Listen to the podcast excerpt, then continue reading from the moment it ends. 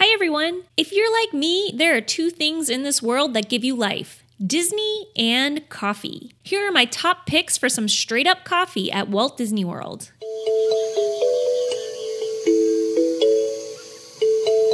Sometimes staking out the best coffee, no matter where it may be, makes the trip worth it. I want to start off with one of my favorites the Hawaiian Kona Press Pot, available all day at Kona Cafe in the Polynesian Village Resort. This freshly brewed pot of coffee is the perfect accompaniment to your morning tonga toast. Kona coffee is known for its cultivation on the slopes of volcanoes on the Big Island of Hawaii. The rich volcanic soils produce one of the most expensive coffees in the world. Kona Cafe serves a Kona blend produced by Joffrey's Coffee and Tea Company based out of Tampa, Florida. The richness of the coffee combined with the wonderful sights, tastes, and smells of the poly make it not just an experience for your taste buds, but a magical experience on your Disney Disney trip. This is also available to go, so if you don't have time to sit down for a meal, just Get a to go cup and you can get your fix with this option. Okay, now I'm going to do a blanket of Starbucks locations in the parks of Walt Disney World. And hear me out on this if you're groaning about this choice. Everyone has their opinions about Starbucks now being found in every park and kind of taking over beloved locations that were originally there, like the original Main Street Bakery in the Magic Kingdom and Fountain View Ice Cream at Epcot.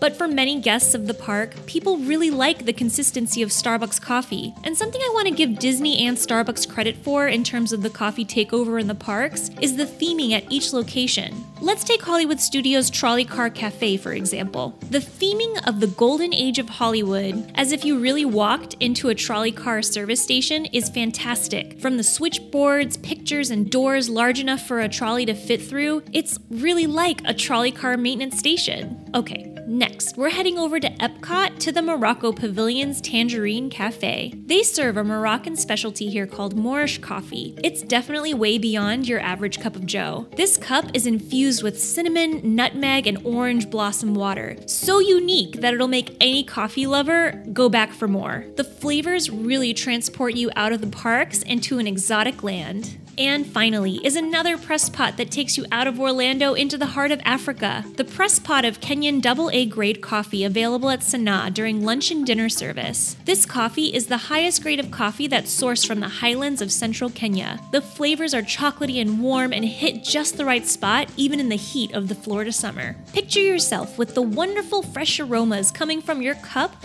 while overlooking the African wildlife residence of the Animal Kingdom Lodge Savannah.